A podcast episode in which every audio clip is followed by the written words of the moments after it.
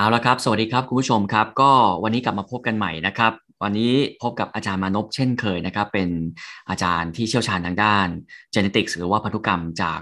สิริราชนะครับ สวัสดีครับอาจารย์ครับ สวัสดีครับเมื่อสัปดาห์ที่แล้วเนี่ยเราคุยกันถึงเรื่องของพรสวรรค์นะครับยีนเกี่ยวกับพรสวรรค์และความสามารถทางพิเศษของเด็กเนี่ยนะครับที่พ่อแม่หลายคนเนี่ยสนใจอยากจะพาไปตรวจ มีความเกี่ยวเนื่องกันมาจนถึงยีนในสัปดาห์นี้นะครับที่เกี่ยวข้องกับกีฬา และความถนัดทางด้านกีฬา นะครับซึ่งเมื่อสัปดาห์ที่แล้วเนี่ยใครไม่ได้ติดตามนะครับก็อาจจะตกหล่นไปนิดนึงเนี่ยจะรับอัพให้ฟังนิดนึงนะครับก็คืออาจารย์บอกว่าไม่ได้มียีนที่เกี่ยวข้องกับความสามารถหรือพรสวรรค์โดยตรงนะครับอาจจะเป็นโดยอ้อมนะครับแต่ว่าเรื่องของกีฬาวันนี้เนี่ยเดี๋ยวจะมาฟังกันดูว่าจริง ๆ แล้วยีนที่เกี่ยวกับความสามารถทางกีฬานั้นมีจริงหรือเปล่านะครับแล้วก็สามารถที่จะพัฒนาต่อยอดทำให้นักกีฬาคนนั้นเนี่ยมีความโดดเด่นมากกว่านักกีฬาทั่ว ๆ ไปได้ยังไงนะครับเดี๋ยววันนี้มาฟังคำตอบจากอาจารย์มานพนะครับมันมีจริงไหมฮะอาจารย์ยีนที่มีความสามารถทางพิเศษทางด้านกีฬาครับถ้าตอบสั้นๆเลยคือมีจริง อันนี้จะตรงข้ามนะหรือว่าตรงข้ามกับสัปดาห์ที่แล้วเนาะลิกโผจากสัปดาห์ก่อนนะที่บอกว่าเอถ้ามันปัจจัยทางพันธุกรรมที่เกี่ยวข้องกับพรสวรรค์เด็ก หรือว่าความถนัดของเด็กเนี่ยเราบอกว่าปัจจัยนี้น้อยมากหรือแทบไม่มีเลยนะแต่พอในด้านกีฬาเนี่ยกลับมีทำไมมันมันมันมันต่างกันยังไงฮะอันนี้เนี่ยมันมันไม่ได้แปลว่าอ่าทั้งนี้นะการมียีนที่เกี่ยวข้องกับเรื่องของกีฬา ไม่ได้แปลว่า เราจะรู้ว่ายีนนี้เราควรไปเล่นกีฬาอะไรนะแต่ว่ามันเป็นส่วนหนึ่งของการการดูองค์รวมมากกว่านะของเวชศาสตร์การกีฬาที่เรียกว่า sport science อ่าก็คือเรารู้ว่าการที่นักกีฬาคนหนึ่งจะเล่นกีฬาเนี่ยครับจริงๆมันก็คือการการออกกำลังหรือว่าการมีกิจกรรมทางร่างกายนั่นแหละมันคือเอ็กซ์ไซส์ซึ่งมันประกอบด้วยหลายส่วนหรือหลายโดเมนมากเลย ทั้งในแง่ของปัจจัยทางกายภาพเนาะ ระบบหัวใจปอด กล้ามเนื้อ เนื้อเยื่อข้อต่อต่างๆ กระดงกระดูก อีกด้านหนึ่งก็คือเรื่องของการเผาผลาญพลังงานนะครับเรื่อง diet เรื่องอะไรอย่างเงี้ยครับมันก็จะเป็น2และรวมๆก็คือมันเป็น 2 กลุ่มรวมกัน ซึ่งจริงๆแล้วเนี่ยมันก็จะเกี่ยวเนื่องกับปัจจัยอื่นด้านสุขภาพนั่นแหละ นะมันก็เคยคล้ายกับสุขภาพร่างกายโดยทั่วไปของเรานั่นเองนะฮะ เช่นเราแข็งแรงดีแค่ไหน หัวใจเราเป็นยังไง ปอดเราเป็นอย่างไร กล้ามเนื้อเป็นยังไง กระดูกเป็นยังไง อีกด้านหนึ่งก็คืออาหารเราเป็นยังไง การเผาผลาญดีแค่ไหนอะไรเงี้ย เพียงแต่ว่าเขาเขาก็ใช้องค์ความรู้ทั้งสองด้านเนี่ยมาโฟกัสให้เหมาะกับการเล่นกีฬามากกว่าจะเป็นการใช้ชีวิตปกติ เท่านั้นเองเพียงแต่ว่าขบวนการนี้มันจะต้อง มันจะไม่ใช่แค่การตรวจทีเดียวแล้วก็จบแล้วก็บอกว่าอะยีนนี้บอกว่าคุณควรไปเล่นบาสเกตบอลนะ คุณควรไปเทนนิสนะหรือคุณไปมวยปล้ำไม่ใช่เนาะแต่ว่ามันมันเป็นส่วนหนึ่งมันเป็นปัจจัยหนึ่งในการพัฒนาของนักกีฬาเฉยๆเข้าใจเข้าใจ คือเรียกว่ามีลักษณะทางกายภาพที่เหมาะกับการเล่นกีฬามากกว่าคนปกติ แต่ไม่ได้บอกว่าคนคนนี้จะเหมาะกับการเล่นกีฬาอะไร ใช่ครับ อาจจะบอกพอบอกสไตล์ได้ เช่น ทีมนักกีฬาทีมชาติบางทีบางประเทศนะซึ่งเขาก็ไม่พูดออกมาตรงๆ แต่เรารู้ว่ามันมีการใช้อยู่อย่างเช่นประเทศในในเอเชียเนี่ยเช่นประเทศจีนอย่างเงี้ยครับการการคัดเลือกนักกีฬาย่อมต้องอาศัยความถนัดหรือพรสวรรค์เขาก่อนนะก็คือเขาเขาเป็นนักกีฬาหน่วยก้านนะเขาเคยเล่นกีฬาในระดับนักเรียนหรือว่าระดับ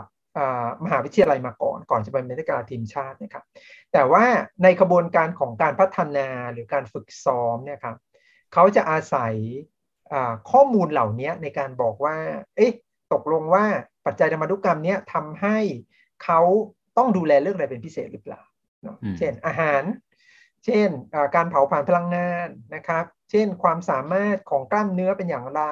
นะครับ โอกาสที่เขาจะบาดเจ็บ ง่ายหรือยาก ถ้าเขารู้ว่าตรงไหนเป็นจุดแข็งหรือเป็นจุดอ่อนเนี่ยเขาสามารถที่จะออกแบบโปรแกรมของการออกกำลังกายหรือการฝึกซ้อมเนี่ยให้มันเหมาะกับแต่ละคนได้ แต่อันนี้ก็จะเป็นเป็นสิ่งที่เขาเอามาใช้มากกว่า ในการที่จะไปเลือกว่าใครเหมาะหรือไม่เหมาะการเล่นกีฬาอะไรอ่าเอ่ออย่างนี้มันจะมีประเด็นเหมือนกับตอนที่เป็นอ่าความถนัดหรือความสามารถพิเศษหรือพรสวรรค์ของเด็กไหมครับ กรณีที่ว่าสมมุตินะฮะว่าไปตรวจแล้วพบวัตถุกรรมที่เหมาะ กับการเล่นกีฬาเขามีมีมียีนที่บอกว่าอ่ามีความสามารถเรื่องของกล้ามเนื้อที่เป็นแบบค่อนข้างคนที่ค่อนข้างมีกล้ามเนื้อเยอะเป็นมัสเซลอย่างเงี้ยนะแต่เขาอาจจะชอบกีฬาที่มันไม่ได้เกี่ยวกับมัสเซลมาก มีความเป็น endurance มากกว่าอะไรอย่างเงี้ยนะครับซึ่งมันอาจจะเป็นความชอบส่วนตัวเขาแต่ในขณะเดียวกันเนี่ยยีนเขาบ่งบอกว่าเขาเป็นอีกแบบหนึ่งเนี่ยมันทำให้เป็นการปิดกั้นความสามารถหรือความอยากที่จะพัฒนาของของตัวเองอย่างนี้ไปไหมครับเป็นเรื่องของการไบแอสไหม ครับเออคืออันนี้ต้องแยกสองเรื่องออกจากกันก็คือ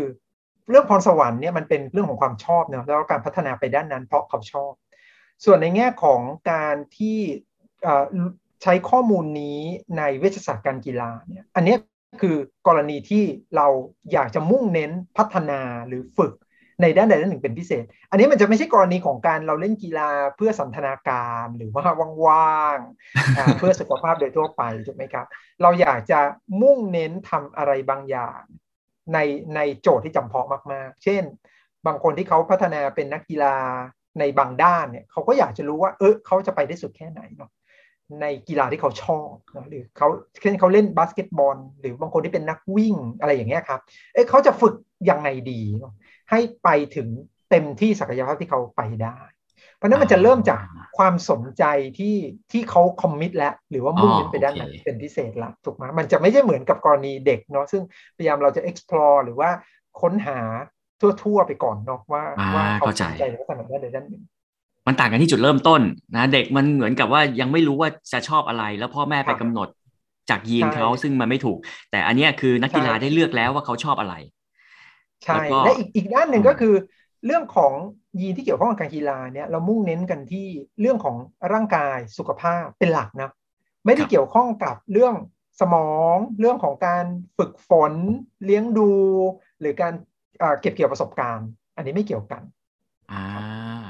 คือยีนยีนที่เกี่ยวกับเรื่องของกีฬามันจะไปเกี่ยวเรื่องของลักษณะทางกายภาพเรื่องของสุขภาพมากกว่า มันก็เลยค่อนข้างชัดเจนพอสมควร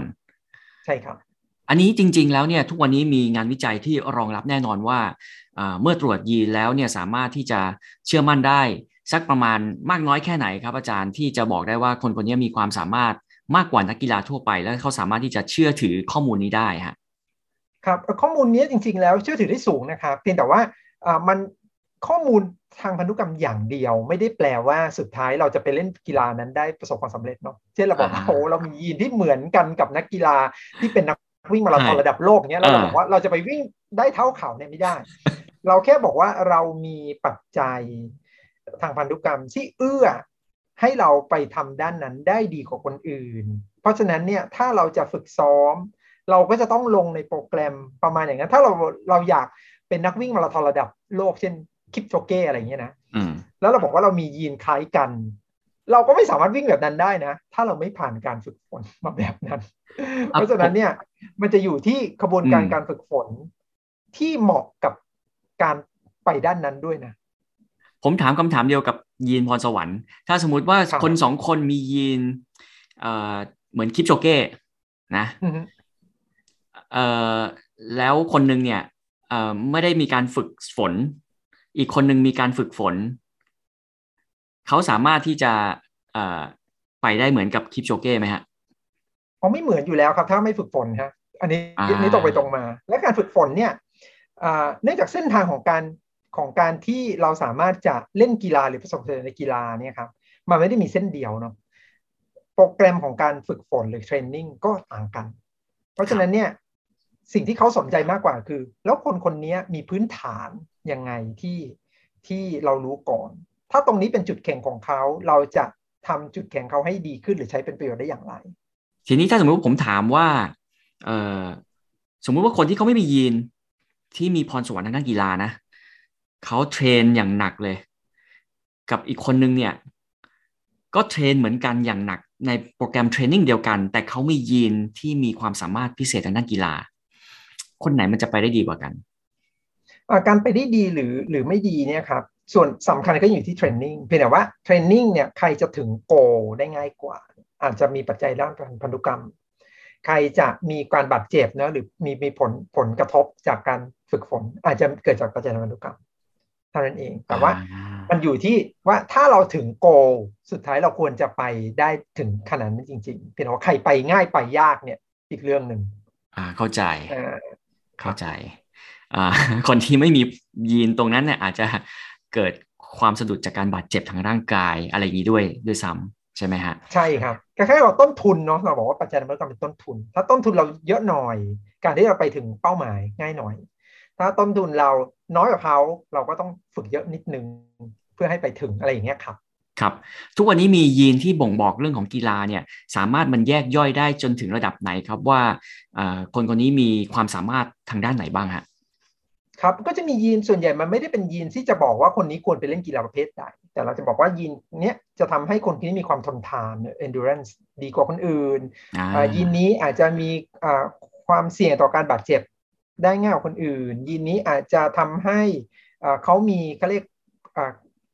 สำรองนะหรือว่าหรือว่ากำลังสำรองของหัวใจหรือปอดได้ดีกว่าคนอื่นอะไรอย่างเงี้ยครับพอพอเรารู้อันนี้ที่เป็นพื้นฐานเนี่ยครับ มันก็ต้องขึ้นกับกีฬาที่เขาสนใจอันที่หนึ่งอันที่สองก็คือขึ้นกับวิธีการฝึกซ้อมละที่เขาที่เขาทำอยู่เขาอาจจะต้องเลี่ยงการฝึกซ้อมบางอย่าง ถ้าเขาคิดว่ามีความเสี่ยงสูง ถ้าเขาคิดว่าตรงนี้เนี่ย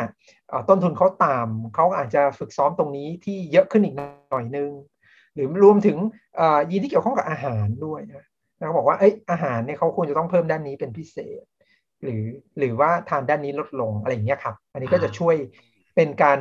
เป็นการไกด์เนาะไม่ได้เป็นตัวบอกว่าต้องทำแบบนี้หรือโปรแกรมนี้ แต่จะบอกว่าถ้าถ้าข้อมูลทางยีนของเขาเป็นแบบนี้ เราจะปรับสูตรอย่างไร แล้วก็มีระบบในการติดตามหรือมอนิเตอร์ ว่าตกลงว่าเป็นไปตามนั้นง่ายหรือยากนะครับเข้าใจ เพราะฉะนั้นเราถ้าเรามองเดี๋ยวต้องมองมันเป็นองค์รวมนะมันไม่ใช่แค่ ยีนแล้วก็จบแต่มันจะต้องเป็นเรื่องของโปรแกรมการฝึกซ้อม โปรแกรมการติดตามด้วยว่าตกลงว่าได้ผลมากน้อยแค่ไหน แล้วก็ใช้ยีนเนี่ยเป็นเป็นข้อมูลพื้นฐานในการปรับอ่าก็คือจริง ๆ แล้วตัวนักกีฬาเองตัวโค้ชเองเนี่ยต้องมาดูข้อมูลทางด้านสุขภาพ แล้วก็ปรับเทรนนิ่งโปรแกรมเนี่ยให้มันเข้ากับยีนของเขาให้ได้มากที่สุดอืมเข้าใจละ เข้าใจแล้วครับผม อันนี้เป็นเป็นเรื่องใหม่มาก ๆเลยนะครับ ที่จริง ๆ มีโค้ชหลายคนที่สอบถาม ผมมาเองด้วยซ้ำว่าเออจริง ๆ อยากจะตรวจพันธุกรรม แล้วก็จะได้ดูว่าเออนักกีฬาของเขาที่เขา train อยู่เนี่ยมีความสามารถเฉพาะทางด้านไหน หรือว่ามีสุขภาพแบบไหนที่เขาสามารถที่จัด training program ให้มันเป็น personalized training โปรแกรมให้ได้นะครับก็อันนี้ได้คำตอบวันนี้ได้ดีมากเลยนะครับ จากอาจารย์มานพนะครับ แล้วก็โค้ชคนไหนนะครับ หรือนักกีฬาคนไหนที่อยากจะตรวจ sport gene ทุกวันนี้เนี่ยสามารถไปตรวจได้ตามทั่วไปถูกไหมฮะครับครับผมเอาละครับ วันนี้ก็ขอบคุณอาจารย์มานพมากนะครับ แล้วก็เดี๋ยวสัปดาห์หน้าครับ มาติดตามเรื่องยีนมีความรู้แปลกๆใหม่ๆ มาฝากผู้ชมเช่นเคยนะครับ วันนี้ขอบคุณมากครับอาจารย์ครับ ครับ สวัสดีครับกลับมาติดตามกันใหม่สัปดาห์หน้านะครับ วันนี้ลาไปแล้วครับ สวัสดีครับ